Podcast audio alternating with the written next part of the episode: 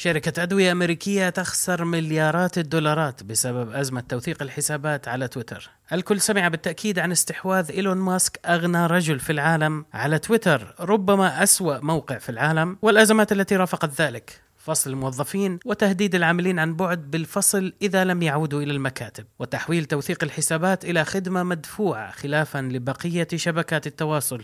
لكن أحد جوانب ذلك تعني الدفع مقابل الوصول مثل بقية شبكات التواصل. إيلون ماسك أطلق علامة توثيق أخرى وعقد المسألة لدرجة تجعلك لا ترغب في فهمها. المهم وسط أزمة توثيق الحسابات شركة أدوية أمريكية تدعى إيلاي ليلي خسرت المليارات. فيما يلي معلومات ستساعدكم في اختيار ما إذا كان هذا الخبر سيئا أم جيدا. مشكلة منح علامات التوثيق لأي أحد مقابل المال أنها تسمح بانتحال شخصيات أفراد أو شركات. وهذا ما حدث. حساب سمى نفسه باسم شركة إيلاي ليلي واشترى علامة التوثيق غرد قائلا يسرنا أن نعلن أن الإنسولين صار مجانيا.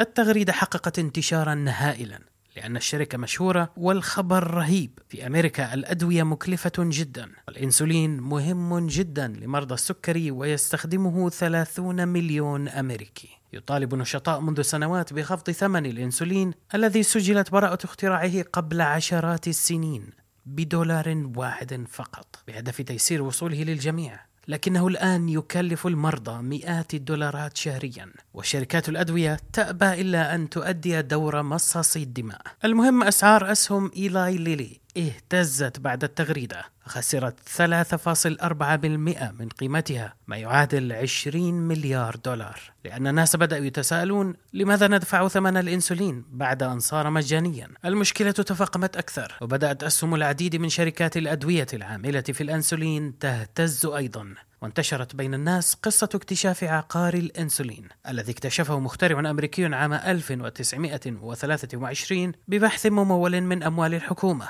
أي أموال دافعي الضرائب الأمريكان. وبناء على ذلك سجلت براءة اختراعه في العشرينيات من القرن الماضي بقيمة دولار واحد فقط. حتى يتوفر لجميع الناس. انتشار هذه القصة بعد التغريدة زاد من غضب الناس تجاه شركات الأدوية، لتعود مرة أخرى إلى الواجهة مسألة أسعار الأدوية في أمريكا ومقارنتها مع أماكن أخرى حول العالم. حسب تقديرات عام 2016 أي قبل ست سنوات، كان معدل كلفة الإنسولين لمريض السكري في أمريكا 450 دولارا في الشهر الواحد وهو اليوم غالبا أكثر وذلك بالمقارنة مع دول أخرى تقدمه مجانا أو بأسعار رمزية لمرضى السكري. لذلك العديد من المرضى في الولايات المتحدة لا يستطيعون شراء الجرعات المطلوبة. أو لا يستطيعون سوى شراء بعضها. موجة الهلع التي رافقت هذه الأخبار وكما قلنا هزت أسهم الشركات العاملة في إنتاج الإنسولين أو بيعه. هي دليل حسب محللين على أن هذه الشركات تدير عملية استغلال كبرى للمرضى من خلال هامش الربح الهائل. هذه العملية الانتهازية تؤدي إلى هبوط الأسهم عند انتشار أي خبر يتحدث عن أسعار الأدوية الباهظة. وسعيا لحماية نصب واستغلال هذه الشركات وسد هذه الثغرة الغبية في تويتر. أطلق إيلون ماسك علامة التوثيق الأخرى التي ذكرتها في البداية التي تقول أن هذا الحساب أصلي official